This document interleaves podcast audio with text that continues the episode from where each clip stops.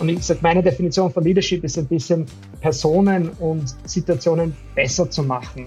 Du möchtest helfen, dass Leute äh, ein Potenzial erreichen, von dem sie wahrscheinlich selber nie daran geglaubt hätten. Aber zusätzlich soll dieses Potenzial und das, was sie jetzt machen, ja auch helfen, eine Situation in einem Unternehmen zu verbessern. Wenn es nur um die, die persönliche Weiterbildung bringt, aber nicht mit dem Unternehmenserfolg verbunden ist, dann bringt das ja auch nicht wirklich viel. Und um quasi den Unternehmenserfolg weiterzubringen, musst du einfach die wichtigsten Dinge machen, in der besten Form, in der kürzesten Zeit. Das ist ein Wettrennen, ein ständiges Wettrennen. Da geht's, da geht's äh, nicht um irgendwie, wie viel Output hast du in der Stunde, sondern wie viel kriegst du weiter jeden Tag und was sind die wichtigsten Dinge, die du jeden Ta- äh, Tag weiterbringen kannst. Herzlich willkommen zum Leaders einundzwanzig Podcast, der Podcast zum Thema Leadership, Unternehmertum und für alle, die mehr aus sich herausholen möchten. Heute habe ich einen echten Kapazunder als Gast bei mir oder man könnte auch sagen, ein Urgestein in der europäischen Startup-Szene. Aus seinem LinkedIn-Profil steht dreizehn Jahre und drei Monate seit Gründung seines Startups. Er hat unter anderem in Madrid an der Business School seinen Master gemacht, auch dort sein Startup gegründet. Er spricht fünf Sprachen, eine davon heißt genauso wie sein Unternehmen und er ist ein langjähriger Freund und Wegbegleiter von mir. Was wir uns schon über diverse mobile Businessmodelle ausgetauscht haben, was wir über Subscriptions gesprochen haben, Conversions, und sind da echt eine spannende Reise miteinander gegangen. Und ich bin echt froh, dass der Bernhard heute da ist und uns aus dem realen Leben eines Startup-Unternehmers, aber auch eines Investors sprechen wird und hoffentlich die wichtigsten Lessons learned im Bereich Leadership heute ein bisschen mit uns teilen wird. Willkommen Bernhard Nissner, C E O und Co-Founder von busuu. Hallo Bernie. Hi Flo, vielen Dank für diese tolle Intro und freut mich sehr, hier zu sein. Genau. Wie geht's da, wenn du so eine Intro hörst? Eigentlich, ich habe heute ja schmunzeln müssen, wie wir gelesen haben, dreizehn Jahre und drei Monate. Das ist ja im Startup-Bereich ähm, schon, da ist man ja schon, da, da hat man schon einiges gesehen, oder? Ja, also wenn jedes Startup-Jahr wie irgendwie fünf Jahre zählt, dann müsste eigentlich bald in Pension gehen äh, mit, mit, mit diesem, diesem C V. Ich fühle mich relativ alt, um ganz ehrlich zu sein, wenn du mir das so erzählst. Ja, das ist schon verrückt. Ja, das wollte ich damit auf keinen Fall unterstreichen, weil wir, wenn ich dich jetzt so, so sehe, Bernie, und das letzte Mal habe ich irgendwie auf irgendeinem Video am Kiteschirm drum gesehen, also glaube ich, sportlicher denn je, agiler denn je. Also es, du, du hast, glaube ich, auch den Ausgleich irgendwie über die Jahre ja gut gefunden, oder? Kann man das so ja. sagen? Ja, irgendwie schon. Und momentan lebe ich ja so ein bisschen den Lockdown-Dream. Ich bin ja normalerweise in London ansässig, kam aber mit meiner Familie über Weihnachten auf Urlaub nach Fuerteventura. Und nachdem der Boris Johnson dann den ganzen Lockdown in London wieder ausgerufen hat, haben wir dann einfach uns entschlossen, einfach hier zu bleiben. Und mittlerweile lebe ich jetzt seit vier Wochen, vier Monaten auf den Kanarischen Inseln. Und die, die Kinder gehen sogar hier schon in die Schule. Aber ich muss wahrscheinlich in ein paar Wochen wieder zurück nach London. Aber wir haben wirklich das super erwischt vom, vom, vom ganzen Lockdown her und haben eigentlich eine super Zeit gehabt mit der Familie. Total spannend und ist ja vielleicht schon die erste Leadership-Frage dahingehend. Äh, wäre das vor fünf Jahren auch schon möglich gewesen oder ist diese Offenheit, hat Corona und das neue Arbeiten, Remote Work und sonstiges, hat das auch bei euch und bei dir was ausgelöst im Unternehmen als C E O? Als, wie wie würdest du das sehen? Kom- komplett. Also ich muss ganz ehrlich sagen, ich war immer etwas skeptisch, was Remote Work anbelangt.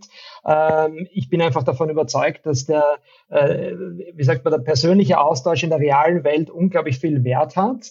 Aber es ist nun mal so, vor, vor vermutlich ungefähr einem Jahr haben wir, ich kann mich erinnern, unseren ersten Test gemacht, wie dann dieser Lockdown gekommen ist, ob wir eventuell sogar remote worken könnten und ob das irgendwie funktioniert und sind seitdem nie wieder zurückgegangen. Dann sind als Firma natürlich jetzt seit über einem Jahr mittlerweile komplett remote. Insofern, ich, ich sage immer, äh, nicht the new normal, sondern the better normal, muss man in diesen Situationen eigentlich immer das Beste daraus rausholen. Und für mich persönlich hat das bedeutet, dass ich wirklich im letzten Jahr, glaube ich, noch nie so viel Zeit mit meiner Familie verbracht habe wie davor. Ich war halt daheim, ich konnte mit meinen Kindern, habe zwei kleine Kinder, essen gehen, am Abend irgendwie noch spazieren gehen. All das war nicht möglich. Davor war ich jeden Abend bis spät, acht, neun, zehn Uhr im Büro, kam irgendwann mal nach Hause, die Kinder haben schon geschlafen. Und im letzten Jahr war das eben anders. Wir haben uns komplett umgestellt und ja, jetzt auf einmal ist es halt auch möglich, von den Kanarischen Inseln aus zu arbeiten, weil es ist ja eh komplett egal, wie dein Zoom-Hintergrund ausschaut und wo du bist, solange du eine gute Internetverbindung hast, funktioniert das. Nichtsdestotrotz, wir, und das werden wir jetzt auch an unsere Firma bald äh, announcen, haben halt jetzt schon einen Plan, wie es nach dem äh, Lockdown weitergeht. Ähm, hoffentlich ist er da auch gerade in, in der U K, wo ja brav geimpft wird, gibt es ja bald vielleicht auch dann weniger Beschränkungen.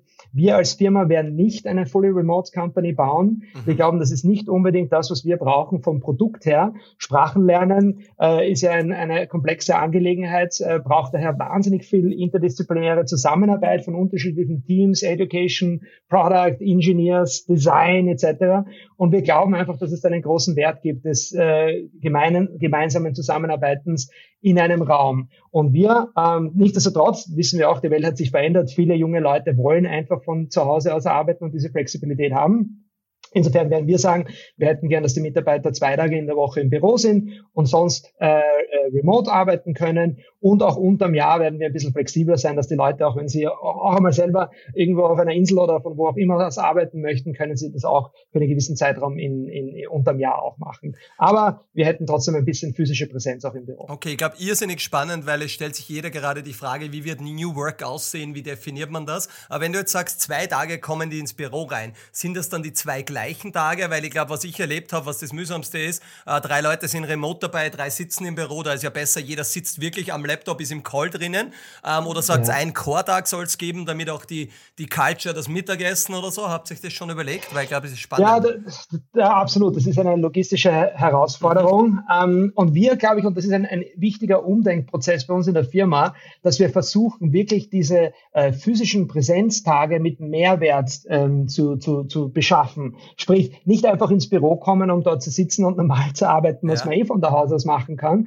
sondern eher als, sag ich mal, Teamlead oder Teammanager zu schauen, wenn ich möchte, dass mein Team am Dienstag ins Büro kommt, dann muss was Spezielles, Spezielles passieren an diesem Dienstag. Da muss es vielleicht eben genau um Teambuilding gehen, um einen äh, Projekt-Kickoff, äh, um vielleicht irgendwie äh, andere Brainstorming-Sessions, die man sonst nicht machen würde. Also sprich den Wert, dass die Mitarbeiter ins, ins Office kommen, noch viel mehr zu schätzen und auch ganz bewusst Dinge zu tun dann an diesen Office-Tagen, die man sonst nicht machen würde. Mhm. Wie man das jetzt genau logistisch hinbekommen mit bald zweihundert Mitarbeitern, wie viele da reinpassen, an welchem Tag. Ja, ja, ja. Äh, das wird man wir sehen. Auch fully, das wird man sehen. Und wir haben auch fully remote Leute und in Wirklichkeit wird es ein bisschen ein Hybridmodell auch sein, mhm. wo halt manche dann fully remote sind und manche im Office. Also da gibt's, glaube ich, ganz neue äh, logistische Herausforderungen, aber wir haben an sich eine sehr starke Kultur. Über das Thema reden wir sicherlich auch ja. später noch und ich bin mal, ich bin recht zuversichtlich, dass wir das meistern werden. Sehr, sehr cool. Jetzt eigentlich wollte ich jetzt ganz am Anfang zurück, aber eine Frage habe ich jetzt trotzdem noch. Der Bernie war ja auch einmal im Consulting tätig und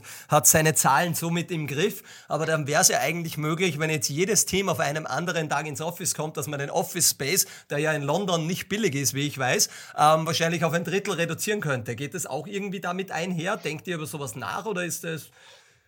Ja, also ich habe blöderweise äh, vier Wochen vor dem Lockdown einen neuen Lease unterschrieben okay. von einem neuen ziemlich coolen Office.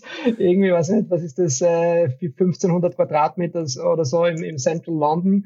Also definitiv keine keine günstige Location. Das steht ja mehr oder minder jetzt leer. Mhm. Äh, nichtsdestotrotz, wie wir Leute wieder äh, wie Leute wieder reingehen konnten, gab es immer wieder welche, die das super gefunden haben, dass es diese Möglichkeit gibt. Aber wir werden den Office Space verändern. Ähm, durch das Mitarbeiterwachstum kann es wahrscheinlich sogar gut sein, dass der jetzige Space, der für so hundertzehn Leute gedacht ist, eigentlich relativ genau richtig ist von der Größe her.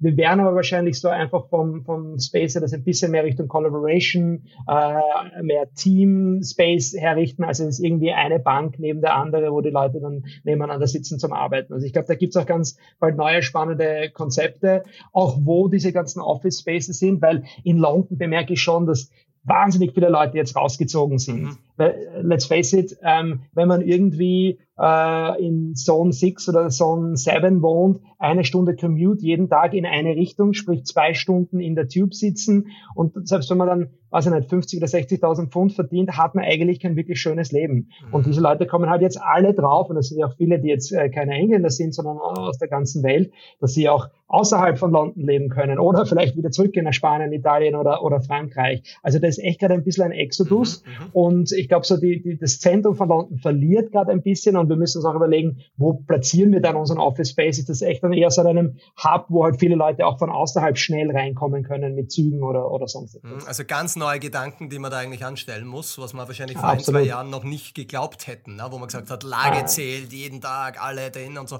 Ist ja auch so ein Vertrauensthema. Ich war ja, bin ja ähnlich, glaube glaube ich, wie du hier. Ähm, Vertrauen ist gut, aber hin und wieder die Kontrolle und auch schauen, ein bisschen double down, dass da was passiert.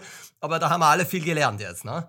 Ja. Na, ich denke auch, und ich, ich denke aber trotzdem, dass ähm, viele Menschen, glaube ich, dieses Remote-Worken ähm, jetzt nach dem jetzigen Wissensstand beurteilen und immer so, ja, jetzt, es funktioniert doch super, ja, jetzt, warum sollte man nicht sofort fully remote ja, gehen? Ja, ja. Sobald aber diese Beschränkungen nicht mehr bestehen, wird es genauso Leute geben, genau. die sagen, ich halte es nicht mehr aus, ich möchte wieder auf einem normalen, gescheiten Sessel sitzen und ja. nicht mit irgendwelchen Roommates, mit schlechtem Internet, und dann wird es halt schwierig, weil du hast halt dann diese, diese Zweiklassengesellschaft mit fully remote und ein paar im Office, mhm. und deswegen sagen wir halt einfach, das ist vielleicht auch sogar ein bisschen ein Differenzierungsmerkmal, weil wir wissen ja auch, die großen Tech-Companies, äh, Twitter, Facebook, Google, die gehen eher Richtung fully remote, weil die sich das natürlich auch leisten können. Werden wir jemals mit denen im Wettbewerb stehen können? Nein. Und vielleicht gibt es auch Leute, die gerade diese Kultur so wahnsinnig wichtig finden. Und das war für uns, wenn wir immer unsere Employee Satisfaction Ratings anschauen, das finden die Leute am tollsten. Und wir haben ja Trips gemacht und haben Inseln gemietet in Kroatien und diese ganzen Dinge getan. Und deswegen sind die Leute bei uns. Ja. Und wenn wir jetzt sagen, wir machen jetzt fully remote und dann bröckelt diese Kultur langsam ab, dann wird das, glaube ich, schwieriger. Wenn wir aber sagen, na, wir haben noch immer ein bisschen einen, einen In-Person-Component äh, dabei, dann haben wir etwas Eigenes und sind vielleicht daher auch ein attraktiver äh, Arbeitgeber für jemanden, der sagt, eigentlich will ich diese fully remote Com- ja. äh, Company Culture. Ich glaube, super Takeaway für die Zuhörerinnen und Zuhörer, weil irgendwie ste- stellt sich jeder die Frage, also wir haben die Diskussionen in alle möglichen Beteiligungen, und ich glaube, das Zweite, was spannend ist, was du gesagt hast, dass sich auch die Leader überlegen müssen, die Teamleads und alle, was mache ich mit ihren Teams, wenn sie da sind. Es muss irgendwas Spezielles, genau. es muss mehr sein. Also Office Work vielleicht ist nicht, äh, äh, weiß ich nicht, äh, acht bis siebzehn Uhr Standard, sondern wirklich mehr Experience, vielleicht am Abend auch das Get-Together äh, und so Sonstiges. Ne? Sehr, sehr ja, cool. Jetzt ja. haben wir eigentlich die ersten zehn Minuten sehr schön verbracht, also viel besser, wie ich mir das erwarten hätte können. Ähm, Bernie, bevor wir jetzt ähm, ähm, ganz am Anfang zurückzugehen und auf deine Herkunft, es steht bei der Sprache auch, du sprichst als Sprache Busuu. Erklär uns doch einmal kurz oder sag einmal Hallo auf Busuu oder was hat es damit auf sich? Ghana, Nonjinbon, Bernard, heißt, äh, ich heiße Bernhard auf Busuu. Ähm, ja, es gibt ja weltweit äh, ca. sechstausend Sprachen, ähm, und davon sind dreitausend äh, interessanterweise vom Aussterben bedroht. Und ähm, wie wir damals, der Adrian und ich, mein Co-Founder, uns in Madrid kennengelernt haben, ähm, ist ja die Idee zu Busuu entstanden. Äh, der Adrian hat damals äh, Spanisch gelernt, wäre sch- schlecht als recht. Und ich äh, habe damals schon vier Sprachen gekonnt, war immer sprachenbegeistert. Das war witzigerweise, ich habe auf der W U äh, Handelswissenschaften studiert, aber Spanisch und Portugiesisch waren immer eines der zwei äh, Fächer, die, mich, die mir irgendwie am meisten Spaß ge- äh, gemacht haben. Ich habe dann in Buenos Aires gelebt, bin dann mit dem Backpack äh, durch Lateinamerika getourt und glaube, habe diese ganze Reise nur überlebt, weil ich eben schon fließend Spanisch und, und Portugiesisch sprechen konnte. Und äh, es gibt ja diesen, diesen Satz, äh, für jede andere Sprache, die man, die man lebt, äh, kann man ein neues Leben leben. Und ich glaube, ich war echt so ein, ein Beispiel dafür. Also ich habe wirklich, ich bin so aufgeblüht in Lateinamerika, bin jetzt verheiratet mit einer Frau aus Bolivien, wir erziehen unsere Kinder dreisprachig und ich konnte einfach durch diesen Zugang dieser Sprache komplett ein neues Leben, eine andere Kultur äh, kennenlernen. Und habe eben den Adrian äh, kennengelernt. Äh, er war gerade auf der Suche nach einem, nach einem Team. Und äh, ich war auf der Suche nach einer Idee. Wir haben sind zufällig nebeneinander gesessen in einem Networking-Event auf der I E Business School ähm, und haben uns sofort eigentlich super verstanden, gut connected, sind nachher auf ein Bier gegangen mhm. und haben sofort eigentlich begonnen, ein bisschen die Ideen zu spinnen. Zu der Zeitpunkt ist auch, auch gerade äh, Facebook äh, nach Europa gekommen. Auf einmal alle unsere M B A-Kollegen hatten einen Facebook-Account. Also das war das Jahr zweitausendsechs, zweitausendsieben. Okay. Und da kam uns so diese Idee, können wir nicht diesen Sprachlernprozess, den wir ja online machen wollten, auch mit einer Social Network äh, Komponente verbinden. Und das war eigentlich die Geburtsstunde äh, von Busuu. Das Projekt hieß damals allerdings noch lynda punkt com, weil der Aaron ist nämlich Liechtensteiner und hat das irgendwie cool gefunden, da eine Liechtensteiner Domain äh, zu haben, .li. Ja. Aber ich, ich fand den Namen irgendwie ein bisschen komisch, klang sehr chinesisch. Ich wollte gerade sagen, Ling Ling. Äh, Und dann sind wir, und dann kam mir die Idee von diesen äh, fast ausgestorbenen äh, Fremdsprachen, da gibt es eben so eine UNESCO-Liste, sind wir die durchgegangen, äh, da gab es natürlich ein paar, die man als Domain-Name nicht wirklich hätte verwenden können, viel zu kompliziert. Busuu war allerdings irgendwie verfügbar, äh, .com war noch frei und äh, hat auch den Leuten sehr gut gefallen, wir haben so einen schnellen Test gemacht und dann haben wir zugeschlagen, haben uns, glaube ich, die Domain für irgendwie zwanzig Euro gekauft und dann ging's los. Der erste Partner, den ich euch vorstellen darf, ist das schnell wachsende Unternehmen Hello Again. Was ist Hello Again? Hello Again bietet dir eine maßgeschneiderte Loyalty-App mit angebundenem C R M. Das heißt konkret, baut Hello Again eine App für dein Unternehmen und du erhältst somit tiefe Einblicke in das Kaufverhalten deiner Kunden und kannst direkt mit ihnen kommunizieren. Das maximiert natürlich am Ende des Tages deinen Umsatz und du lernst viel über das Kundenverhalten dazu. Wer sind die klassischen Kunden bei Hello Again? Aktuell sind es schon über dreihundert Kunden in Europa und dazu zählen erfolgreiche Unternehmen wie zum Beispiel das Handelsunternehmen Müller, MyShoes, Sport zweitausend, aber auch andere Industrien wie zum Beispiel Friseure, Gastronomen, Gemeinden, Tourismusverbände, Einzelhandel, Bäckereien und viele mehr. Um mehr über Hello Again zu erfahren, schau einfach nach dem Podcast auf helloagain punkt a d oder helloagain punkt d e vorbei und werde Kunde. Okay, jetzt sind wir ein bisschen von, von vorne nach zurück. Das war jetzt schon die I E Business School in Madrid, wo du deinen Master gemacht hast. Davor warst du auf der W U und du bist ursprünglich Bernie aus Wien. Ähm, genau, richtig. Und bist ja. da aufgewachsen und erzähl uns noch ganz kurz so ähm, Ausbildungen ein bisschen so, wo kommt das Unternehmertum her? Wolltest du das schon immer machen? Äh, welche Art von vielleicht Leader bist du oder hast du dich irgendwie gesehen damals oder bist du da in was reingestolpert, ähm, wo du auch nicht gewusst hast, was wird das werden? Aber wo kam die Motivation her? Wie, wie, wie ist es um das gekommen? Ja, in, interessant. Also ich, ich komme eigentlich... Ähm, Also meine, meine Großeltern, da waren Unternehmer mit dabei, noch so Kriegsgeneration und Nachkriegsgeneration, Dinge aufgebaut, meine Eltern gar nicht. Und glaube ich, das ist auch so ein bisschen, du kennst es ja auch aus Österreich, äh, gibt es wahrscheinlich so die zweite Nachkriegsgeneration, die extrem risikoavers waren, weil die ja mitbekommen haben, dass ihre Eltern wirklich im Krieg alles verloren hatten. Also meine Eltern, oder sorry, Großeltern, äh, die hatten einen Besitz auch in, in, in Tschechien, waren auch Sudetendeutschen und da wurden im Krieg quasi, wurde alles zerstört und weggenommen müssten, mussten dann flüchten et cetera et cetera. Und daher bin ich eigentlich eher sehr, denke ich mal, konservativ äh, aufgezogen äh, worden und es war eigentlich nie so ein Thema, äh, da un- Unternehmer äh, zu werden. Mein Vater war, war äh, Angestellter bei, bei Unilever, meine Frau, meine, meine, meine Mutter war, war, war daheim und ähm, ja, ich habe halt irgendwie, bin auf die, bin auf die Schule gegangen, auf, auf das Gymnasium, dann allerdings auf die Handelsakademie, weil mich irgendwie das Thema Wirtschaft schon immer interessiert äh, hatte und war eigentlich immer sehr, sehr gut auf der Schule. Also ich war immer so ein bisschen der, der Musterschüler, immer Einserschüler, habe mit lauter Einsern äh, maturiert und interessanterweise auch mit lauter Einsern studiert, äh, aber war eigentlich nie wirklich so der Strebertyp, okay. sondern habe es immer irgendwie geschafft, ja. relativ einfach zu lernen. Also ich habe ein bisschen so das Education-System gecrackt in der Hinsicht, dass ich immer genau gewusst habe, oder zumindest äh, hat es recht gut funktioniert, was gefragt wird in, in den Tests und habe mich dementsprechend darauf, darauf vorbereitet. Und das hat eigentlich sehr gut funktioniert. Also ich habe meistens wesentlich weniger gelernt als meine ganzen Studienkollegen, die dann irgendwie einen Dreier oder Vierer bekommen haben. Aber weil ich mich gescheit vorbereitet habe, auf das, was wirklich gebraucht wird, habe ich das irgendwie so, so, so mitbekommen. Ähm, und der Skill, danach, kann man den Skill vielleicht äh, rausziehen und mitnehmen in die, in die die Unternehmerwelt, oder? Ja, ja. ja a, a, a, absolut. Also ich versuche nach wie vor auf täglicher Basis die Dinge zu machen, die irgendwie am wichtigsten sind äh, und die eigentlich den größten Impact haben. Mhm. Also das ist eine sehr, sehr gute Frage von dir und ich glaube, das habe ich mir einfach so äh, angelernt über die Zeit.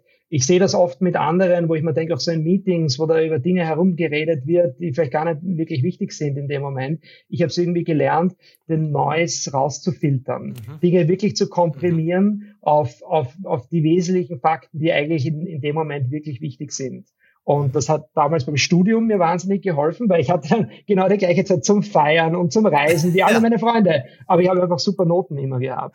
Und, äh, und das versuche ich jetzt auch, halt auch was Leadership anbelangt. Es geht ja ähm, irgendwie äh, darum, und ich sage, meine Definition von Leadership ist ein bisschen, Personen und Situationen besser zu machen.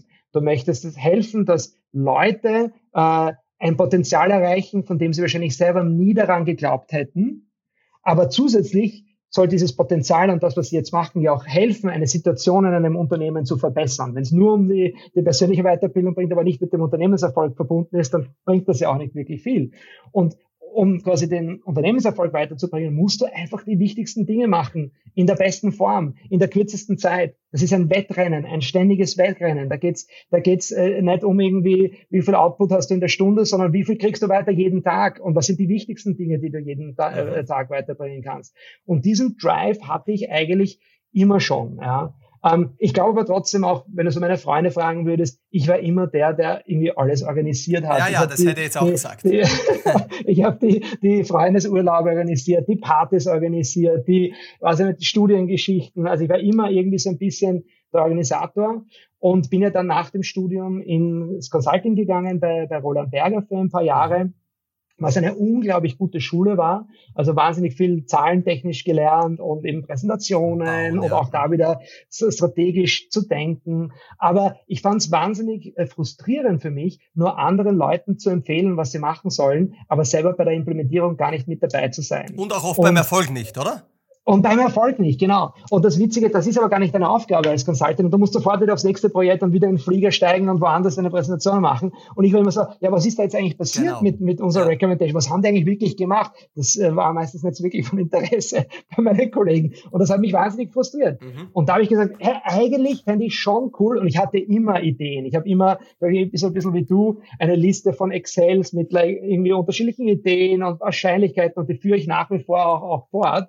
Und Und da immer kamen mir unterschiedliche Ideen, was ich eigentlich gerne hätte machen wollen. Und, und ähm, ich hatte damals auch eine Freundin in, in, in Madrid, eine Spanierin. Und äh, mir hat es wirklich gereicht vom Consulting. Ich hatte genug. Und ich dachte, okay, ich nehme jetzt ein, einfach diese Auszeit. Äh, ich äh, äh, erlaube mir das, habe auch ein Stipendium, Gott sei Dank, bekommen, weil sonst hätte ich mir das M B A gar nicht leisten können, und nehme eine Schule, die quasi voll auf Entrepreneurship fokussiert ist. Mhm. Und da bin ich nach Spanien gekommen und so habe ich dann den Adrian kennengelernt. Der Rest ist Geschichte. Sehr, sehr, sehr cool. Also da haben wir jetzt schon einige Connections. Ich glaube, was ganz spannend ist, was du gesagt hast, da gibt's ja auch die sogenannte Eisenhower-Matrix, also gerne mal googeln für alle Zuhörerinnen und Zuhörer. Da gibt's ja dringend und nicht dringend und wichtig und nicht wichtig. Und der Quadrant eins ist ja der dringende und wichtige, wo leider viel zu viele Leader die ganze Zeit drinnen verbringen, weil sie nur am Feuer löschen sind. Das sind die typischen Projekte, die gerade aufpoppen. Und das sind die Leute, die kennt man dann auch, die haben immer nur Stress und die müssen immer irgendwas gerade wieder lösen, haben aber die wesentliche Zeit nicht für die wichtigen, nicht dringenden Themen. Strategie, genau, wie geht's meinem Unternehmen? Was tun wir wirklich? Was ist echt Output und so? Also das kann jeder mal Eisenhower-Matrix oder Vierfelder-Matrix im Google eingeben. Nach dem Podcast bitte, ist ein, eine spannende Sache. So, ja, und ich, ich habe das sogar, sorry, dass ich danach, ich habe das sogar noch verfeinert. Ich verwende die Eisenhower-Matrix äh, äh, und zwar in einem Trello-Board und ich habe im Prinzip fünf Äh, Swimlanes in diesem Trello-Board, die vier nach der Eisenhower-Matrix und die fünfte, wo quasi die, die To-Dos reinkommen. Und jedes Mal und jeden Tag überlege ich mir, wo sitzen jetzt die unterschiedlichen To-Dos, die ich habe, in welcher Matrix von der Eisenhower-Matrix, und gestalte meinen Tag dementsprechend. Und habe dann manche Tage, wo ich quasi nur important but not urgent arbeite und buche mir auch diese Dinge in den Kalender hinein.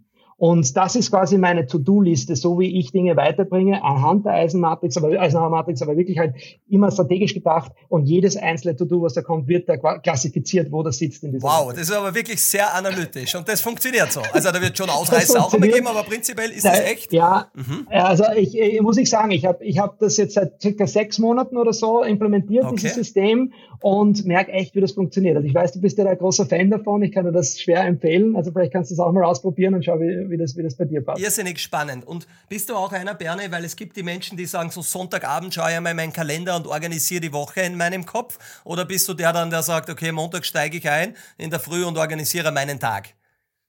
Mein Problem ist, Sonntagabend ist bei mir Teil vom Montagvormittag schon, weil ich da schon wieder irgendwie drin sitze und meistens schon wieder an irgendwelchen strategischen oder, oder wichtigen Dingen arbeite. Also ich, ich bin leider, weil gerade so viel los ist zurzeit, ähm, schaffe ich das nicht, aber da möchte ich gern hinkommen. Also ich bewundere die Leute wirklich am Abend dann nochmal den To-Dos des nächsten Tages ähm, sich vorbereiten. Das habe ich irgendwie noch nicht geschafft. Ich mache das aber jeden Morgen mehr oder minder äh, neu und schaue mir wieder meine Matrix an und äh, gestalte mir dementsprechend den Tag. Ich habe aber auch, und ich glaube, das habe ich sogar von dir gelernt, ähm, mir viel mehr Zeit jetzt blockiert in meinem Kalender für strategische und nicht dringende Themen. Also ich arbeite auch mit meiner Assistentin ganz, ganz äh, fix dran. Ich habe jetzt auch eingeführt bei busuu einen Company-wide äh, Meeting-Free Tuesday. Super. Äh, Deswegen machen wir heute auch gerade den Podcast, weil sonst habe ich keine, haben wir keine Zeit gehabt dafür. Und da kommen genau diese Themen rein, die sonst irgendwie nicht passen. Und das war auch ein Gamechanger für mich, dass ich einmal einen Tag hatte, der nicht zugedonnert ist, ja, mit ständig Meetings. Und da buche ich mir halt quasi meine eigenen Timeslots für die strategisch wichtigen, aber not urgent Topics mhm. hinein. Weil wenn man sich diese Zeit nicht nimmt, dann passiert es einfach nicht. Und dann ist man, wie du richtig sagst, nur im Feuerlöscher-Modus. Und, und dann so bringt man die Firma halt auch nicht. Genau. Und ich glaube, es ist ganz wichtig auch zu verstehen, egal ob man zehn Mitarbeiter, fünfzig, hundert, zweihundert oder äh, wie bei Adidas sechzigtausend hat, es gibt immer was zum Löschen. Die Leute füllen dir deinen Kalender randvoll an, wenn sie die Möglichkeit dazu haben. Ähm, also das ist auch, da muss man auch echt kontinuierlich und ähm, persistent, würde man sagen, ja. sein im Englischen, um das einfach nicht zuzulassen. Und man lernt erst nach der Zeit, wie wichtig, weil man auch so weiß, boah, ich habe einmal drei Stunden oder ich habe einmal zwei Stunden oder ich kann jetzt einmal mit irgendwen ein, ein bisschen einen, einen Walk machen für eine Stunde. Ich nehme wen und ich weiß, ich muss nicht schon wieder ins nächste Meeting reinspringen, einen Kontext-Switch machen. Ähm, irrsinnig hilfreich wahrscheinlich. Absolut, diesen ganzen Neues rauszufiltern. Und ich glaube, da, da sind gerade jüng, jüngere Founder, und das war ja auch natürlich irgendwann mal vor langer Zeit, auch ein bisschen naiv, wenn ich mal denke, auf wie viele Events ja, ich früher war und Networking ja. und hey, let's take a coffee and I would like to spin some ideas. Ich habe keine Zeit dafür. Das ist, wird alles jetzt gerade mehr oder minder nach hinten geschoben. Mittlerweile gibt es bei mir Termine im Juli oder im August ja. ähm, oder die passieren halt dann einfach gar nicht. Weil man muss einfach diesen ruthless Focus, ich glaube, der ist wahnsinnig ja. Was ich da gelernt habe, um das kurz einzuwerfen, weil das passt ganz gut, ich bin ja damals auch zu einem Business Coaching oder Psychologin gegangen und die hat irgendwann festgestellt mit meinen Keynotes und so, das natürlich hat das der Firma auch immer ein bisschen was gebracht, Runtastic auf der Bühne, aber irgendwo habe ich die Lust verloren und sie hat dann irgendwie gecheckt, zwei Monate sind für mich okay, mehr packe ich geistig nicht, dann freue ich mich mhm. nicht mehr drauf. Dann hat es nur gecheckt, okay, mhm. ich brauche irgendwie ein Hotel mit einem Fitnesscenter, dann weiß ich, ich fliege dorthin, ich kann wenigstens trainieren gehen, dann war das für mich so, ich komme zu meinem Sport und so. Also auch die Umgebungsvariablen ein bisschen anschauen und zu verstehen, wo fühlt man sich denn wohl und was braucht man denn auch ja. als Mensch, damit man mhm. ein guter Leader mhm. sein kann. Ne? Und ja, ja, weniger absolut. Ist oft mehr. Ne? Es ist Wir glauben alle, ich war auch, ich war am Zug optimiert. Ich habe gewusst, ich habe nur dreißig Minuten, da bringe ich jetzt nur ein Meeting unter. Dann bin ich wieder gelaufen zum Zug, den nicht erwischt, das Follow-up-Meeting und total viel Stress früher. Ge- ja, aber ja, weißt du, es war ein, ein, ein hartes Lernen, aber jetzt, jetzt kommen wir am harten Weg, der ja eigentlich sehr schön klingt. Der Bernhard äh, gründet mit dem Adrian gemeinsam die Sprachenlernplattform und App äh, busuu, hilft den Menschen, ähm, äh, mehr Sprachen zu lernen, einfacher zu lernen.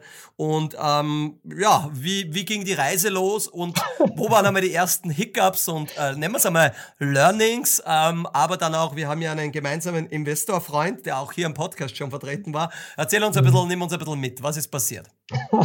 Ja, das hört sich alles sehr gut an von der, von der Story, aber wie wir alle wissen, Success is definitely not a straight line. Ähm, ja, also wir haben ja äh, quasi im, im zweitausend, Dezember zweitausendsieben haben wir graduiert auf der Uni, haben sechs Monate während des Studiums noch den ganzen Businessplan geschrieben. Da, ich habe irgendwie die Wireframes gemacht auf, auf dem Whiteboard und der Adrian saß neben mir und hat die erste Version äh, als Desktop-Plattform natürlich schon, schon programmiert, war alles super.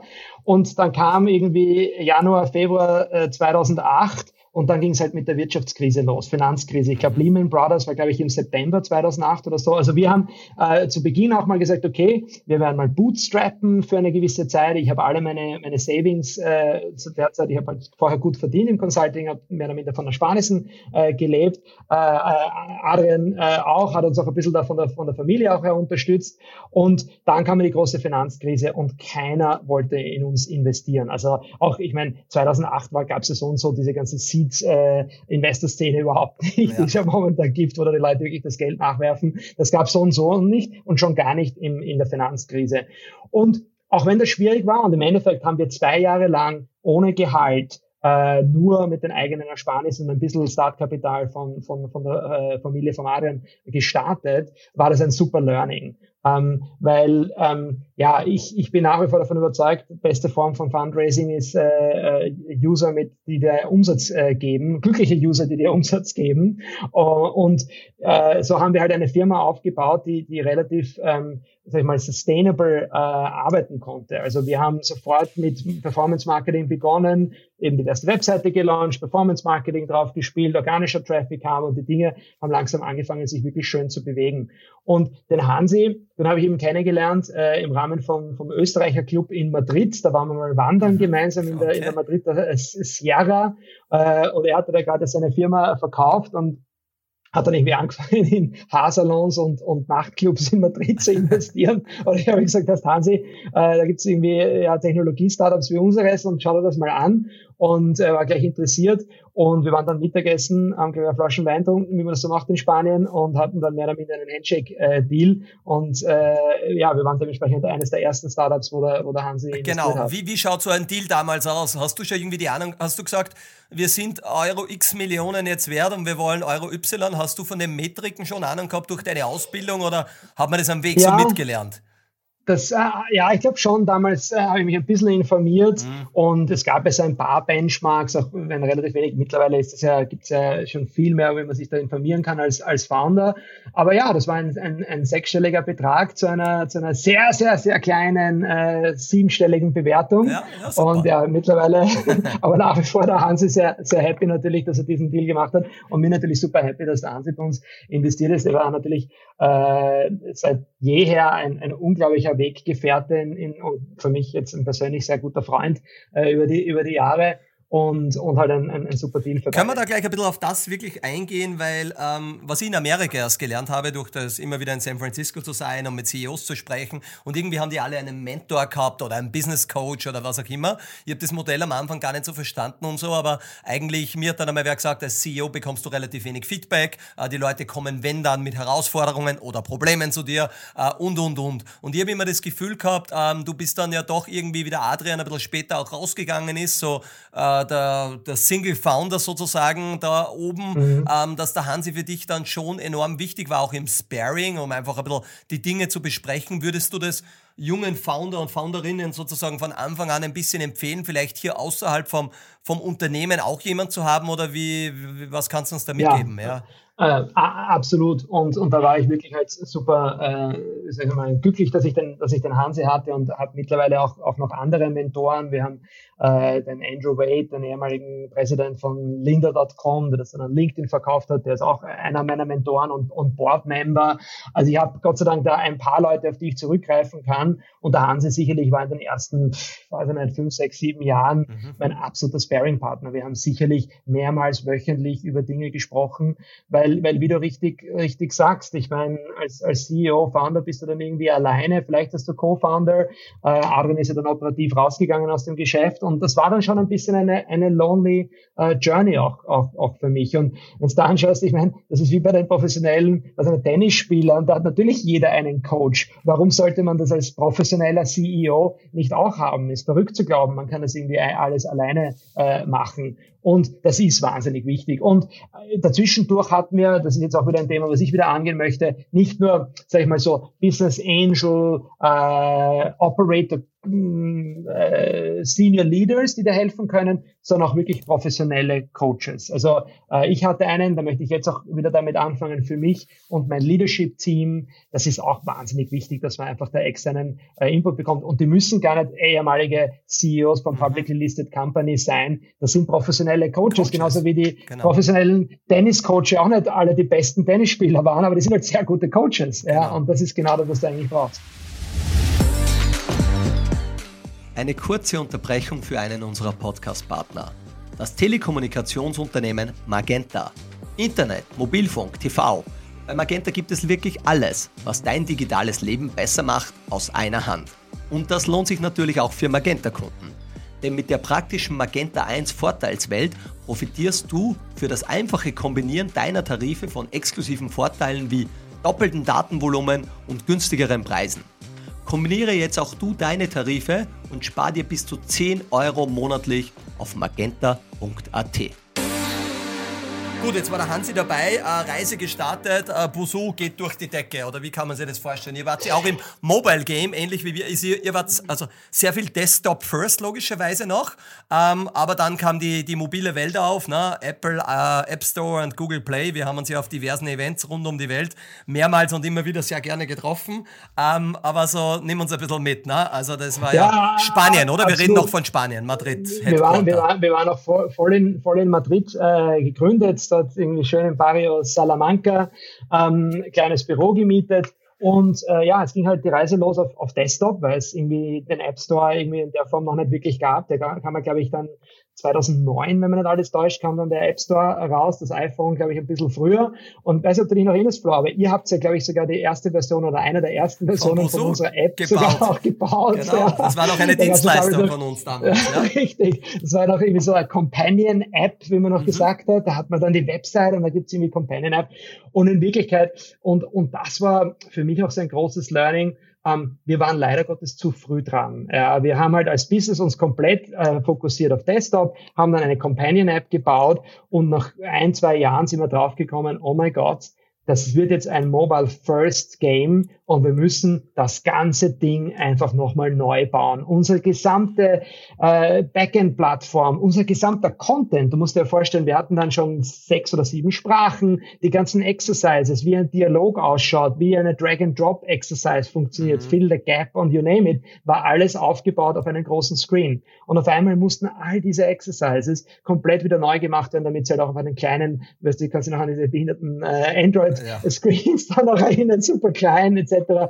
Und auf, auf einmal musste das alle halt dann da reinpassen. Und damit mussten wir eigentlich den großen Sledgehammer nehmen und das ganze Haus, was wir dann schon über drei oder vier Jahre gebaut haben, nochmal zusammenschmeißen. Und was sehr gut funktioniert hat, oder, in der Zeit, das Haus? Was sehr gut funktioniert hat, das hat alles, die Maschine lief, aber wir mussten das alles nochmal zusammenhauen und von vorne nochmal neu aufbauen. Wie schwer und, war es, diese Entscheidung zu treffen oder auch aus Leadership-Perspektive?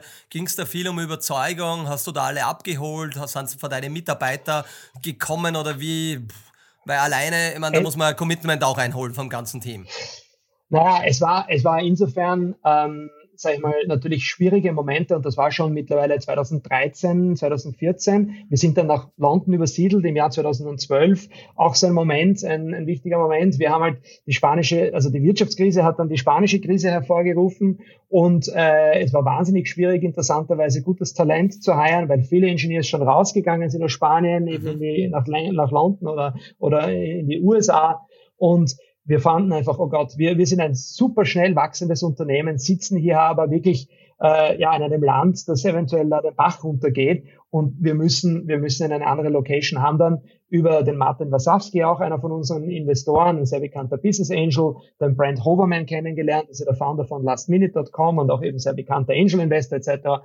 Und der hat dann auch mit seinem Fonds ProFounders Capital bei uns investiert und nachdem die in London sitzen, haben wir gesagt, okay, wir übersiedeln jetzt mehr oder minder H Q nach London, waren damals zehn Mitarbeiter, alle haben gesagt, sie kommen mit, was wirklich eine coole, coole Sache, haben uns einen großen Moving Van gemietet mit zweihundert Moving Boxes und sind dann nach London übersiedelt und haben dann nochmal die Firma eigentlich von vorne nochmal aufgebaut, haben dann, haben dann geheiert und dann kam halt einfach ein Wettbewerber, den halt mittlerweile sehr viele Leute kennen, äh, die, die, die grüne Eule. Äh, Duolingo. Wir hatten Duolingo, genau. Wir hatten damals sogar auch eine Eule als, als Maskottchen und hatten viele Dinge, die sich Duolingo dann sehr gut angeschaut hat. Ja. Im Zuge von, also der Advantage des Second Followers, ganz mhm. ehrlich, äh, war mir so nicht bewusst. Und auch ein Tipp für, für, für Founder, ich glaube, wir waren ein bisschen naiv, ähm, was die, ähm, wie sagt man da, Warren Buffett spricht von dem Moat, also von dem Burggraben rund um deine Burg. Ja, wir hatten keinen wirklichen Burggraben gebaut. Wir haben einfach so das Ding gebaut und gesagt, ja, der Sprachlernmarkt ist groß genug, da wird es sicherlich mehrere Player geben und wir sind jetzt eh schon einer der Top-Player da und die Leute kommen eh jeden Tag da rein zu uns zu Tausenden, das wird schon funktionieren. Wir haben kein, kein Äh, wirklich ein Competitive Advantage oder nicht strategisch gedacht zum Competitive Advantage. Dementsprechend war es für Duolingo auch relativ einfach, sich das anzuschauen. Mhm. Ähm, der war noch sehr erfahrene Founder natürlich, haben das schon mal gemacht, hatten schon mal Firmen verkauft, hatten gleich als Startkapital, ich glaube, zwanzig oder dreißig Millionen Dollar und konnten als Second Follower dementsprechend viel kopieren von schon bestehenden Playern wie uns und gingen dann einfach sehr aggressiv in den Markt rein mit einem Mobile First Product, und währenddessen free. wir noch und free und wir halt noch immer noch in der ganzen Transition Period, um das äh, mobil zu bauen. Und das war halt schwierig und damit gab es für uns dann keine andere Chance als irgendwie Flucht nach vorne. Nach vorne, wir wussten, wir können nicht irgendwie in eine Webplattform hier weiter investieren. Wir müssen komplett alles nochmal mehr oder minder von vorne anfangen. Und das war eine sehr schwierige Zeit. Wir hatten, glaube ich, einen Moment nur noch drei oder vier Monate Cash. wir mussten restrukturieren, wir mussten Mitarbeiter kündigen. Wir sind mehr oder minder von zehn auf fünfzig Mitarbeiter hochgewachsen und von fünfzig auf zehn wieder runtergefahren. So, so, so, jetzt, ja, ja. Jetzt muss ich kurz die Hand heben, jetzt müssen wir kurz ein paar Dinge da kurz reflektieren, was du erzählt hast. Auf der einen Seite ist es losgegangen, äh, mit einem Moving Van einfach von Madrid nach London zu ziehen. Ne? Das ist ja nicht irgendein Move, den man kurz einmal macht. Also ich möchte nur hier schon ganz klar eine Founder-Story unterstreichen, die real ist und die reale nicht sein könnte. Ne? Also wirklich bold Move, das ganze Team Gott sei Dank mitgezogen. Dann viele Dinge gut funktioniert, ähm, aber wahrscheinlich im Timing ist ja eines der wichtigsten Dinge, um erfolgreich zu sein. Mhm. Irgendwo auch in eine blöde Zeit reinkommen, weil der mobile Markt schneller und erfolgreicher wie, wie erwartet, ähm, äh, Desktop schon gut funktioniert, man will nicht schnell loslassen an dem, was man hat, weil es gut geht, hat trotzdem komplett neues Interface, muss in Wahrheit die ganze Software noch einmal neu schreiben. Jetzt passt das, man skaliert das Team nach oben, es funktioniert gut, dann kommt da der Mitbewerb aus der U S A mit großem Funding, kopiert einem die Dinge, geht mobile first, macht das Ganze free ähm, und sticht da wirklich rein, die haben ja auch gute Publicity damals bekommen und, und, und mhm. und das Team von fünfzig wieder auf zehn oder wie auch immer runter, Bernie. Ähm, was löst das in einem Founder, aber auch in einem Leader aus? Und was waren so ein bisschen die Leadership Learnings dann auch zu der Zeit? Weil ich nehme an, du hast Leute wahrscheinlich auch nicht freiwillig kündigen müssen, wenn das Cash eng wird. Parallel musst du fundraisen. Äh, tun wir das noch einmal ein bisschen zerstückeln und so. Was sind so da die Takeaways? Äh, macht dir das stärker? Hast du immer gewusst, ich muss dranbleiben? Hast du einmal dran gedacht, ich werfe jetzt hin oder... Äh, Emotional, ja, das ist ja, ja eine brutale ja. Reise, oder? Nein, es war, es war eine brutale Reise. Also wirklich so der klassische Rollercoaster, wie, wie er im, im Buche steht. Ähm, also ich glaube ein paar Dinge. Das eine war, ähm, ich glaube, ich habe einfach ähm, zu schnell die Firma skaliert, ohne ähm, wirklich über die Kultur im Unternehmen nachzudenken. Wir hatten Geld geraced im Jahr zweitausendzwölf und dann hieß es sofort, hiren, hiren, hiren, wir brauchen mehr Engineers, wir brauchen das und das und das. Und damit hatte ich leider Gottes zu schnell ein sehr unterschiedliches Leadership-Team, ähm, äh, unterschiedliche Leute, die wahrscheinlich gar nicht in die Company-Kultur wirklich hineingepasst haben. Und es war einfach Chaos. Und in diesem Chaos gegen einen Wettbewerber anzustehen, der nochmal mehr Geld hat, alles kostenlos macht und eine bessere Technologie hat, war wahnsinnig schwierig. Und es ist, was, glaube ich, so ein bisschen... Ähm, wie beim Fußballspielen, ja, wenn du, wenn du ein, ein, ein schwächeres Team gegenüber hast und du aber selber nicht so toll eingespielt bist, wirst du immer noch siegen äh, äh, gegen, gegen, gegen das andere Team. Ähm, wenn du aber als Team komplett untereinander nicht eingespielt bist und eigentlich unterschiedliche Vorstellungen hast und das andere sogar noch stärker ist und noch, noch viel mehr Erfahrung hat et cetera, dann wirst du das verlieren. So ist das einfach. Und das ist bei uns dann passiert. Wir haben, wir haben halt dann Leute kündigen müssen und weil die Leute witzigerweise auch gar nicht so eh von der Kultur überzeugt waren und das gar keine große, wie soll man sagen, Einheit gab, sind die auch dann freiwillig gegangen. Also ich glaube, wir haben zehn Leute gekündigt und, und dreißig sind nochmal innerhalb von ein paar Wochen on top einfach, haben gesagt, okay, ja, es passt irgendwie eh alles nicht, sie gehen einfach.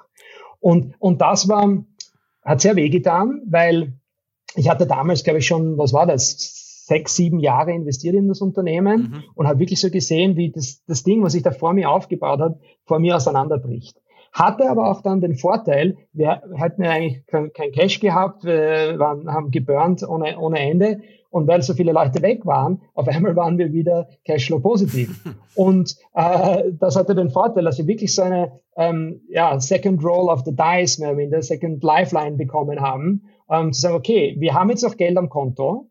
Ähm, witzigerweise das Restrukturierungsprojekt mit dem ganzen Replatforming, alles umstellen auf Mobile First, war abgeschlossen.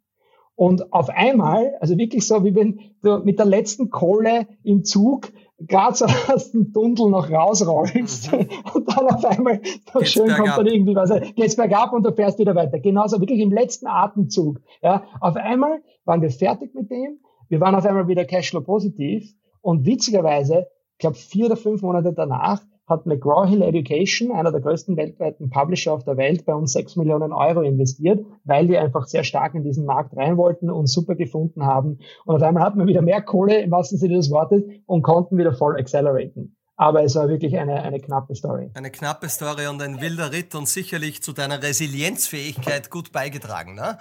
Also, also das ist so und so etwas, Resilience. Mich kann eigentlich nichts mehr umhauen. Ähm, seit dieser Zeit.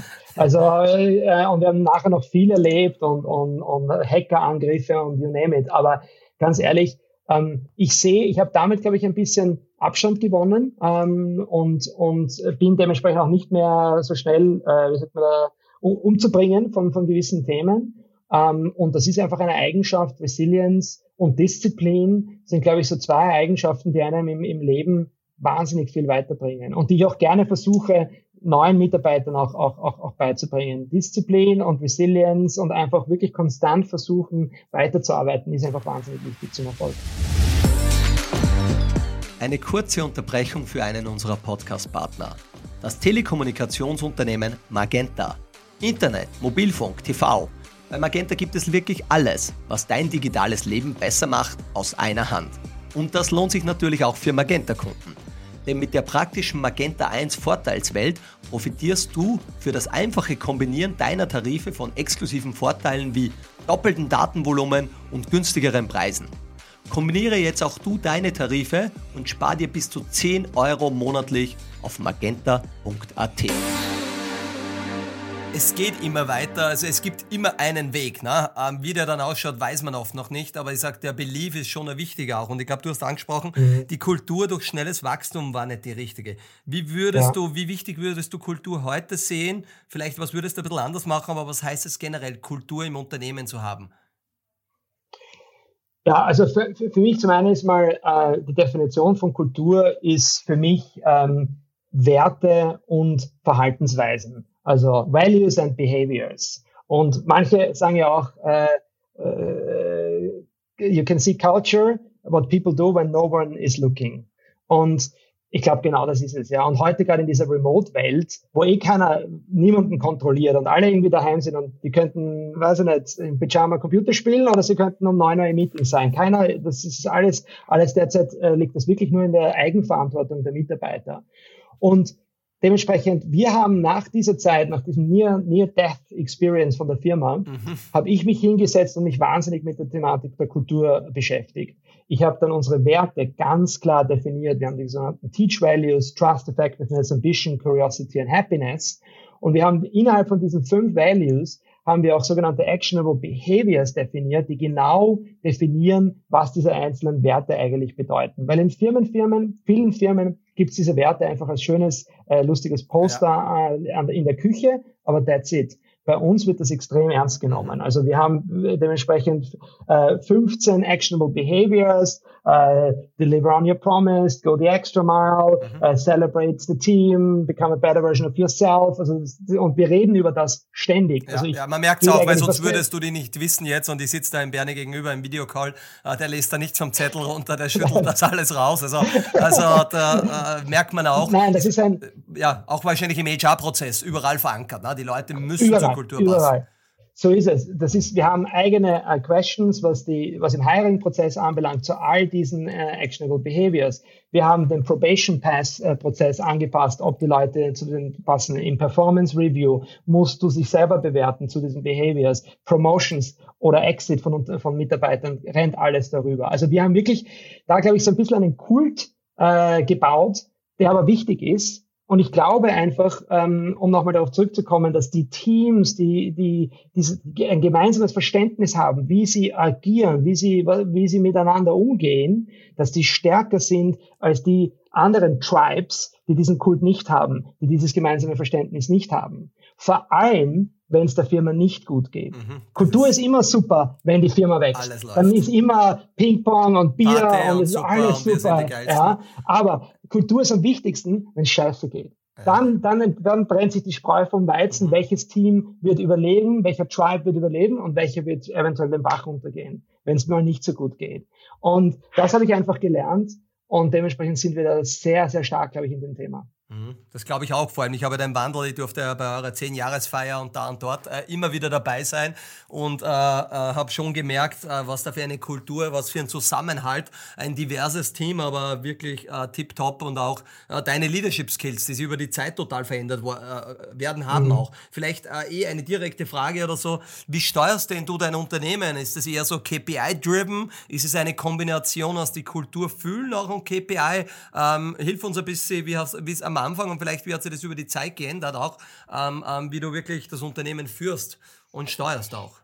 Ja, also ich denke mal, als, als Ex-Consultant, und das äh, wird sich wahrscheinlich nie ändern, bei mir bin ich natürlich sehr zahlengetrieben. Und ich habe seit Anbeginn der Firma äh, an einem Excel, wo wirklich die gesamte Firma busuu mehr oder minder als Excel dargestellt ist mit allen Key-Drivers et cetera. Aber ich glaube, das ist einfach wahnsinnig wichtig, weil da geht es ein bisschen, wie funktioniert die Maschine des Unternehmens eigentlich? Was sind die Dri- Driver, die etwas verändern, ja, von Conversion Rate und Retention und, und, und you name it. Und das ist, glaube ich, wahnsinnig wahnsinnig wichtig, das als C E O zu verstehen, weil du bist ja schlussendlich mehr oder minder verantwortlich für diese gesamte Maschine, mhm. die immer größer wird, die immer komplexer wird, mhm. aber du musst einfach wissen, welche Schrauben, was, was tut, wenn man, was, was wenn tut sich man eigentlich, wenn man, hier, wenn man A-Dreht und auf diesen Knopf draufdrückt. Das muss man, glaube ich, verstehen. Und dementsprechend, ähm, wir arbeiten jetzt sehr stark mit, mit North Star Metrics, also so ein bisschen, okay, es gibt eine Metric, das ist in unserem Fall die Weekly Active Learners, also wie viele Leute lernen etwas auf äh, einer wöchentlichen Basis, weil gerade bei Lernen geht es ja auch sehr sehr stark um, um Frequency, und wir haben jetzt ja auch eine Firma gekauft im, im Live-Tutoring-Bereich, wo Leute auch so zumindest einmal in der Woche ihre, ihren Live-Tutor buchen, und das ist halt quasi unsere Core-Matrix, wirklich die North Star, und da haben wir dann einen, einen Lever-Tree abgeleitet, der dann quasi runterbrechen kann auf bis zum kleinsten Squad oder dem, klein, dem, dem Most Junior Team Member, wie der dann contributed zu, zu, dem, zu der North Star Metric. Und über diesen Lever Tree schauen wir uns auch eben sehr oft an, wie die Firma performt, weil da ändert sich auch wahnsinnig schnell. Manchmal, auf einmal ist unsere Conversion Rate gut in der Türkei, und auf einmal ist in, in Brasilien gibt es ein Retention-Problem, und da muss man immer, immer wieder gegensteuern. Und wir nehmen uns halt quarterly O K Rs, mhm. Objective and Key Results, was ein sehr bekanntes Management-System ist. Jedes Squad hat dann quasi äh, mittlerweile ein äh, Objective and Key Result, nicht too many, weil dann ist immer Confusion, sondern halt eines. Und das ist in einer sehr transparenten Form, wird das vom, wird das mehr oder weniger dargestellt, da hat jeder Zugang darauf, und damit weiß jeder Mitarbeiter, ähm, wie er zu dem Erfolg äh, der Firma beitragen kann. Vielleicht gib uns ein paar Zahlen, Bernie, was du sagen darfst, so wie viele Millionen Downloads, wie viele Mitarbeiter seid ihr jetzt, wie viele Sprachen unterstützt busuu, ähm, in welcher Größenordnung sprechen wir da, reden wir da, wie viel, einfach so ein paar Ballparks, ja. Muss jetzt nicht. Also mhm. wir sind, wir sind jetzt ähm, über hundertfünfzig Mitarbeiter, haben also. Im letzten Jahr alleine siebzig Mitarbeiter geheiert, also es war über hundert Prozent Wachstum letztes Jahr, und heiern gerade jede Menge, also für all die Zuhörer, die Interesse haben, die Welt zu verändern durch, durch Sprachen, die sollen sich bitte bei uns melden. Ja, wir haben über hundertzehn Millionen total registered users und, und Downloads. Pro Tag wachsen wir mit ca. dreißigtausend Neuanmeldungen Wahnsinn. Pro Tag, sehr viel Traffic in U S A, Europa, aber auch in Emerging Markets. Und Umsatz ist eben mittlerweile ja schon oberen zweistelligen Millionenbereich, und wir sind eigentlich jetzt so around Cashflow Break-Even. Also schon ähm, nahezu profitabel, ist ja sehr, sehr geil. Nahezu profitabel, Startups ja. Wichtig. Was sind die Top drei Sprachen, die eure Kunden lernen? Ist auf alle Fälle Englisch ähm, und ähm, Spanisch. Und witzigerweise geht Japanisch gerade durch die Decke. Okay. Das ist, glaube ich, so ein, ein Lockdown-Phänomen, äh, gerade in U K und in, äh, in U S A auch, dass viele Leute auch, glaube ich, kulturell, kulturelles Interesse an Japanisch haben. Jetzt hat Japanisch gerade Französisch verdrängt. Gut. Aber sonst mhm. ist es äh, Englisch, äh, Spanisch und Französisch. Jetzt haben wir gerade mehr auf Japanisch. Jetzt habe ich da drei Fragen, die irgendwie da gut dazu passen. Seid ihr Covid-Gewinner? Ähm... Ja, wenn man das so bezeichnen möchte. Allerdings äh, fühle ich mich nicht schlecht dabei, äh, sondern ganz im Gegenteil. Die digitale Transformation im Education-Bereich war ja schon längst als überfällig. Und was jetzt passiert ist durch Covid, ist, dass die Leute draufgekommen sind, dass sie eigentlich online wahnsinnig viel lernen können. Und das kommen Leute im B zwei C-Bereich drauf, in Unternehmen und in Schulen. Also ich meine, meine siebenjährige Tochter hat teilweise mehr Zoom-Calls als ich. Und das wäre vor einem Jahr undenkbar gewesen. Und sprich, das ist ja was Gutes, weil wenn Leute Dinge schneller lernen können, dann ist das etwas Gutes. Technologie hilft Menschen schneller zu lernen, und damit sind wir eindeutig ein Covid-Gewinner, und es wird aber deswegen nicht aufhören, sondern wir haben wahrscheinlich fünf Jahre gewonnen an diesem ganzen digitalen Transformationsprozess, und das wird jetzt einfach immer schneller werden. Sehr, sehr cool. Und Bernie, jetzt auch eine wichtige Frage, wenn ich jetzt eine neue Sprache lernen will. Wir haben es so ein bisschen bei Runtastic mit Sport gesehen, wir, wir haben es immer schaffen müssen, dass Leute länger wie eineinhalb Monate uh, consistent, once a week, something mhm. doing, damit das Habit, uh, du hast davon schon gesprochen, was würdest du jetzt jemandem mitgeben, der eine neue Sprache lernen muss? Was soll er mit busuu machen? Wie lang soll er dranbleiben und sich das Ziel setzen? Die ersten zwei Monate, zweimal in der Woche oder so? Wie, oder wie, wie, wie würdest du ja. das beschreiben? Ja, das ist, das ist sehr interessant. Und mittlerweile haben wir ja über zehn Milliarden Datenpunkte von unseren Usern. Jeden Tag kommen dreizehn Millionen Datenpunkte hinzu. Wir können jetzt auch mit Artificial Intelligence schon echt coole Dinge machen. Ähm, ähm, ich würde sagen, little and often ist eigentlich das beste Rezept. Das Schlimmste, was die User machen können, ist so einmal in der Woche eineinhalb Stunden zu lernen. Diese User sind meistens weg mhm. nach ein paar Wochen oder Monaten. Am besten ist es drei bis viermal in der Woche, zehn bis fünfzehn Minuten pro Session. Und wenn man das dann noch komplementiert mit einem One-on-One-Lehrer, dann gibt das by far den besten Learning-Outcome. Mhm. Und wir können jetzt echt schon zeigen, wir haben jetzt gerade eine Studie gemacht, wieder mit einer Uni, wir werden die Ergebnisse bald veröffentlichen. Ähm, wir haben vor ein paar Jahren schon gemacht, dass zweiundzwanzig Stunden von busuu das gleiche Ergebnis liefern wie ein gesamtes Semester an einer amerikanischen Uni zum Beispiel. Ja, und jetzt werden wir das mit der neuen Studie sogar noch wesentlich Top. verbessern, diese, diese, diese Zahlen. Aber das ist ja ähm, super spannend auch für die Zuhörerinnen und Zuhörer. Das heißt, ähm, zweiundzwanzig Stunden, glaube ich, hat jeder Zeit, der wirklich was ändern will im Leben. Und ich glaube, deine Aussage, die mich sehr geprägt hat, du weißt, ich habe Spanisch lernen schon seit Jahren auf meiner Liste, ähm, bin immer noch sehr, sehr schlecht darin, weil mein Domizil, wo ich öfters bin, Mallorca, da redet keiner Spanisch mit mir. Aber das soll, ist nur eine Ausrede für mich selber. Aber was ich noch einmal hinaus will, ist, äh, tatsächlich äh, können wir das alle machen und schaffen, weil das Commitment ist eigentlich überschaubar mit einer guten Software wie eure. Es ist, es ist, eine, es ist total überschaubar und ich glaube, das ist eh wie ein bisschen wie beim Sport. Das Wichtige ist, diesen großen Mountain von ich möchte Spanisch fließend sprechen, runterzubrechen in kleinen Zielen. Und wir haben ja auch da bei Runtastic uns einiges abgeschaut mit dem Study Plan, den wir anbieten. Das ist wie in Wirklichkeit ein Marathon-Trainingsplan. Ja. Wir wissen, auf welchem Level Spanisch du bist. Du sagst uns, wo du hingehen möchtest und vielleicht ist das nur Urlaubsspanisch für Mallorca. Du sagst uns, wie viel Zeit du hast und wir errechnen dir, wie viel du machen musst in der Woche. Genauso wie ein, ein Marathon-Trainingplan zu sagen, ich möchte einen Marathon laufen in zwei Stunden zehn und ich möchte so oft trainieren, ja gut, dann weißt du ungefähr, wie viel du trainieren musst. Wir machen genau das Gleiche, weil wir eben diese Daten haben mittlerweile ja. und, und können das einfach vorhersehen. Ja. Die zwei Stunden zehn werden ein bisschen eng werden bei uns alle, aber es wird ein paar Leute geben, die machen das. Und der Bernie ist bei der W U ja auch Runtastic-User seit erster Stunde und äh, ja. teilweise äh, schon brutal aktiv und viel aktiver wie ich. Also der challenge mich da in vielerlei Hinsichten wieder. Du Bernie, jetzt habt ihr, äh, du hast gesagt, hundertfünfzig Mitarbeiter und wir von Leaders mhm. einundzwanzig bieten ja natürlich, machen Leadership-Trainings, Leadership-Coachings, das ist ja unsere Expertise auch. Ähm, wie trainierst du dein Leadership-Team? Was investierst du in deine Mitarbeiter? Wie, wie schaut Leadership bei busuu aus? Äh, Wie, wie gehst du das an? Ja, absolut. Also was wir schon vor zwei Jahren angefangen haben, ist äh, Leadership for äh, New Leaders. Also wir arbeiten auch, noch nicht mit euch, aber vielleicht sollten wir uns das bald mal anschauen, mit einem anderen externen Provider zusammen. Mhm. Der bietet quasi Early Leader Leadership Training. Weil das ist ja eigentlich, muss ich sagen, so und so ein Wahnsinn, dass das andere Unternehmen nicht machen. Ich meine, das ist ja oftmals irgendwie gerade im Engineering-Bereich irgendwie ein super Ingenieur mhm. und auf einmal ist der gleiche Typ, der super Ingenieur ist, fürs Management von zwei oder drei Mitarbeitern verantwortlich, ohne dass ihm je, je, jemals irgendjemand erklärt hat, wie man eigentlich andere Mitarbeiter führt. Ja. Und das nehmen wir eigentlich sehr, sehr ernst. Das heißt, alle unsere Early New Leaders kriegen Zugang zu dem. Das ist nicht günstig. Das sind gleich so ein paar tausend Pfund auch Investitionen pro Mitarbeiter mhm. pro Jahr.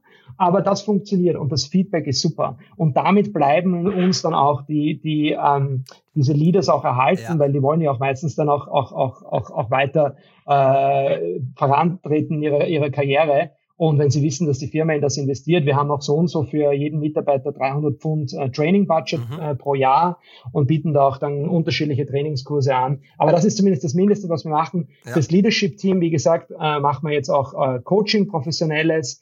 Ähm, auch über eine Plattform auch, äh, oder das Coaching? Das ist derzeit mit einem externen mit Coach. Einem externen Coach. Wir haben aber, wir haben, wir haben aber so ein uh, Strengths and Development äh, Index äh, ähm, Assessment gemacht, so ein S D I-Assessment, mhm. das ist ein bisschen wie Myers-Briggs, ähm, aber da haben wir auch gelernt, wie unterschiedlich wir alle sind in unseren mhm. äh, Leadership-Profilen und das ist auch schon mal wieder, glaube ich, ein erster Schritt, um sich auch besser kennenzulernen und ein besser funktionierendes Team zu sein. Ja, ja, sehr spannend. Ähm, jetzt sagst du ja, du investierst in die New Leader. Meine Frage wäre jetzt, was passiert mit den Menschen, die kein Leader werden wollen? Ne? Der gute Ingenieur, also ich habe gelernt, äh, es ist oft super gut, wenn der gute Ingenieur der beste Ingenieur bleibt und nicht der Head of Engineering ja. wird, weil der ist in dem viel besser. Äh, und wie geht man damit um? haben wir auch gelernt, die harte Tour. Und Gott sei Dank, mein, mein C T O, der kommt von Spotify und der hat da natürlich sehr viel mitgenommen von dem Unternehmen. Da gibt es die Rolle des Staff Engineers. Der wird im Prinzip mehr Seniore, der kriegt mehr Kohle, der kriegt mehr Stock Options, aber der hat keinerlei Leadership-Verantwortung. Zum Teil kann der sogar auch mehr verdienen als der Ingenieur, der vier oder fünf Leute äh, und, unter sich hat. Mhm. Aber das sind einfach brillante Engineers, die einfach extrem gut sind, in super Code zu schreiben. Und that's it. Warum soll man den bitte auf die Bank setzen, genau, wenn der der beste Stürmer ist, den du im Team eigentlich hast? Und das haben wir uns äh, dort abgeschaut und das funktioniert auch super und ist auch etwas, was wir vielleicht auch übernehmen in anderen Bereichen auch. Das kann genauso bei Marketing oder Product oder, oder auch in anderen, sogar im Finanzthema sein, weil manche Leute wollen das einfach nicht und das ist auch okay. Und die werden halt dann auch auf ihre Art und Weise gefördert sozusagen. Also richtig, äh, genau, da ist nur, da geht es um Engineering Skills und wieder die nächste Sprache und der hat dann mehr äh, A I-Themen zum Beispiel und kann sowas ownen, aber der hat keinerlei Personalverantwortung, mhm. ist, auch voll, ist auch voll okay. Okay, na super, super spannend, weil ich glaube, es ist enorm wichtig. Bernie, jetzt werden wir die letzten Minuten, die letzten zehn Minuten ein bisschen dafür nutzen, um wirklich noch einmal äh, Leadership tief einzutauchen. Ähm, du hast uns schon ein bisschen erzählt, du arbeitest mit Zielen, aber wie schaut das aus? Also O K R ist eines, dann das andere ist so deinen täglichen Tag ein bisschen mit Eisenhower-Matrix. Ähm, Gibt es aber jetzt auch Personal Development bei dir oder so, Dinge, die jetzt vom Unternehmen weg sind? Wie gehst du damit um oder wie, wie, wie schauen bei dir Ziele so aus?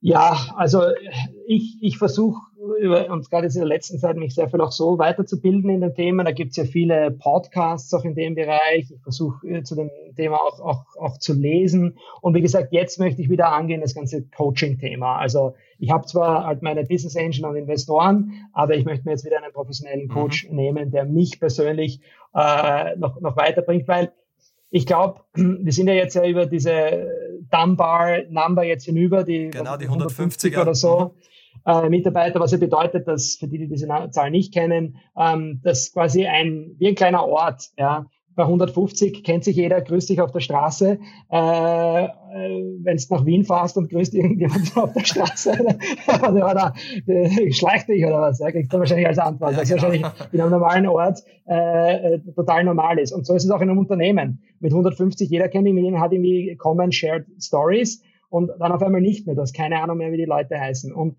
und äh, da bin ich einfach drauf gekommen, dass ich auch meine Rolle verändern muss, dass ich viel mehr eben in dem Quadrant äh, äh, important but not urgent arbeiten muss von meiner Zeit. In Wirklichkeit eigentlich sollte es wahrscheinlich zwei Drittel von meiner Zeit sein, momentan ist es ein Drittel.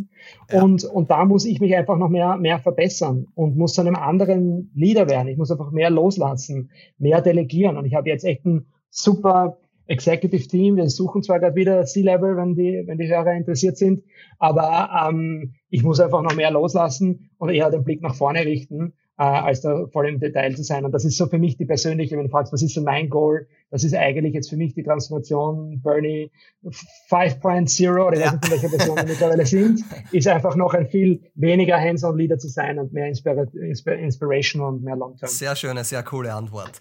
Ähm, wir haben schon über ein paar Herausforderungen jetzt gesprochen, die du da in deinen letzten dreizehn Jahren, drei Monaten, so wie wir es eingehend gesagt haben, gehabt hast. Was war denn deine größte Leadership-Herausforderung, Bernie, wenn du da jetzt sagen könntest? Du pickst da eine, aber die war wirklich heftig. Also ich glaube sicherlich dieser, dieser Neuaufbau. Mhm. Ähm, so quasi dieses Restructuring von fünfzig auf zehn innerhalb von ein paar Wochen. Und was ich dann gemacht habe, ist, ich habe die zehn nach Madrid geflogen für ein Wochenende. Und wir haben einiges an Sangria konsumiert an den, an den Wochenende, kannst du dir vorstellen, nach so, einer, nach so einem Rollercoaster. Ja. Und haben uns wirklich nochmal zusammengeschweißt und haben gesagt, okay, so, ihr seid jetzt das neue Founding-Team von, von diesem nächsten, ja, Ch- Chance, die wir jetzt da haben, weil gerade auf einmal wieder die Firma wieder auf angefangen hat zu wachsen. Was müssen wir jetzt anders machen als davor, damit wir nicht mehr gegen die Wand fahren? Mhm. Und das war, das war emotional wirklich schwierig und, brutal, und, ja. und, und brutal. Aber ich bin froh, dass ich es so gemacht habe. Und eigentlich von dem Team gibt es immer noch ein paar Leute, die nach wie vor bei uns arbeiten. Sehr cool, der Inner Circle sozusagen. Ja, cool, cool. Mhm. Super, super, super spannend. Ähm, äh, drei Fragen noch, Bernie, die jetzt ein bisschen so ähm, ähm, du hast aus private Richtung gehen, aber die ich immer sehr gerne frage. Gibt es ein Buch, was du am liebsten verschenkst oder was du gerne gelesen hast oder zwei, drei Empfehlungen, wo du sagst, die waren game-changing für dich, die würdest du unseren Hörerinnen und Hörern mitgeben? Ja, also mein Top-Favorite ist nach wie vor uh, Hard Things About Hard Things. Ja. Ähm, das ist, glaube ich, die Bibel, und ich habe es witzigerweise, ich muss es eh mal wieder lesen, aber ich habe es genau zu der Zeit gelesen, wie bei uns gerade alles, alles irgendwie drunter und drüber gegangen ja. ist.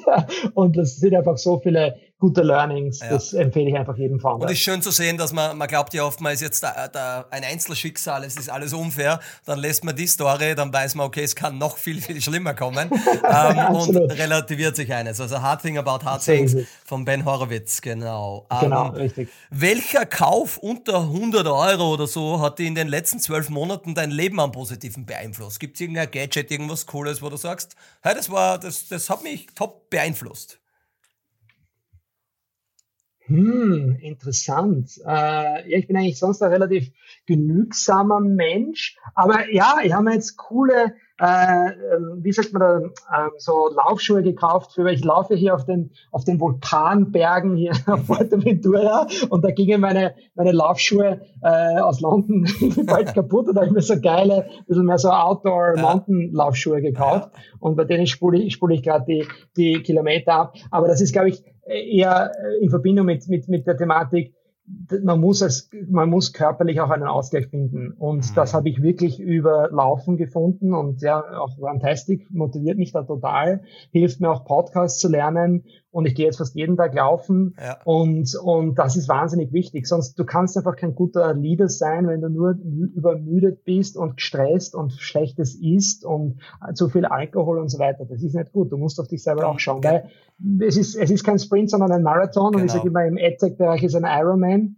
Das heißt, also, du brauchst einfach eine große Ausdauer. Ja, also bin ich hundert Prozent bei dir. Und ich weiß auch, was mir, also jetzt unabhängig von Runtastic, also ich bin auch noch immer sehr, sehr sportlich aktiv, weil du bist einfach stärker in die schwierigen Phasen und du kannst die durchtauchen. Ich muss auch sagen, du schaust für mich gesünder, fitter, motivierter ähm, denn je rein. Ich bin ehrlich, das ist ein strahlendes Gesicht. Das ist aber auch ein bisschen so die Agilität im Gesicht jetzt, der eine oder andere kantige Zug und so. Naja, es war in London sicherlich da und dort. Das gesündeste Essen gibt es sowieso nicht da. Also, so und es, so je, je, Nein, das, das merkt man schon. Also das spürt man auch. Also, ich, ich freue mich total. Und ah, vielen Dank. Ja, vielen Dank. Ja, sehr, sehr schön. Jetzt, uh, last but not least, wenn du deinen achtzehnjährigen Ich, den, dem jungen Bernie, uh, ein, zwei Tipps uh, mit auf die Reise geben könntest, welche Tipps wären das? Hm. Ja, das ist eine super Frage. Um, also prinzipiell denke ich immer, solange es keine gravierenden Fehler sind, wo man irgendwie sich sein Leben wirklich verhaut und, keine Ahnung, im, im, im Gefängnis landet oder einen schweren Unfall hat oder so, würde ich einfach sagen, viele Fehler, die man macht, sind wahnsinnig wichtig und dementsprechend auch lebensprägend. Und ich würde ungern meinem jüngeren Ich diese Fehler nehmen, weil ich würde hier nicht sitzen, wenn ich nicht diesen Fehler gemacht hätte, was die Kultur anbelangt oder auf die falsche Plattform oder wie auch immer. Ich hätte diese Resilience nicht. Ich glaube, diese Resilience, die, die, ähm, die hilft einem auch quasi dann, dann äh, oder die bekommt man nur, weil man eben diese Fehler macht. Dementsprechend, ich würde meinen, meinen Jüngeren ich nicht von den Fehlern bewahren, sondern wahrscheinlich eher noch zu sagen, ähm, hab keine Angst vor den Konsequenzen, wenn das keine, ja, also keine nicht wirklich ja. blöden Fehler sind, ähm, und das Leben geht immer weiter. Und glücklich sein findet sich in sich selbst oder das Glück befindet sich in dir selbst und nicht in externen Dingen. Und wenn du das weißt, dann geht viel Stress eigentlich verloren. Weil egal in welcher Situation bist und wie schlimm es ist, du kannst immer noch glücklich sein, wenn du dieses Glück aus dir selber herauslässt. Und das ist, glaube ich, etwas, was ich über die Jahre festgestellt habe. Und das macht mich jetzt dementsprechend auch ein bisschen entspannter. Also ich hoffe, einigen Zuschauern oder Zuhörern in dem Fall geht es jetzt so wie mir. Ich habe wirklich Gänsehaut auf meiner Hand. Also die letzte Antwort, Bernie, die hat jetzt eigentlich alles geschlagen. Das Glück ist in einem selbst und nicht irgendwo in externen Dingen oder sonstigen. Ähm, ich kann mir eigentlich nur jetzt für diese äh, knapp über eine Stunde an geballter Power, Ehrlichkeit und einer, einer mega Startup-Reise ähm, bedanken für für für alles, Bernie. Also es war wirklich mega spannend und ich bin schon gespannt auf das Feedback. Den Zuhörern und Zuhörern möchte ich nur mitgeben auf dem Weg. Ähm, einmal die Busuu-App anschauen, einfach im App Store mit Bertha U S U U Busuu eingeben, äh, runterladen, äh, gerne einmal die erste Sprache äh, ausprobieren. Und ihr habt ja jetzt auch, über das haben wir heute gar nicht geredet in der Kürze, weil es halt so kurzweilig war. Ihr habt ja auch eine Plattform, eine neue dazu gekauft, auf der mache auch ich regelmäßig meine Englischstunden. Ähm, never stop learning because life is never Never Stop ja. Teaching. Also auch ich bin, bin Kunde bei Verbling, heißt das noch, wird bei euch integriert werden. Also Verbling, ähm, unglaublich äh, spannend und danke. Und die letzten Worte gehen an dich, Bernie.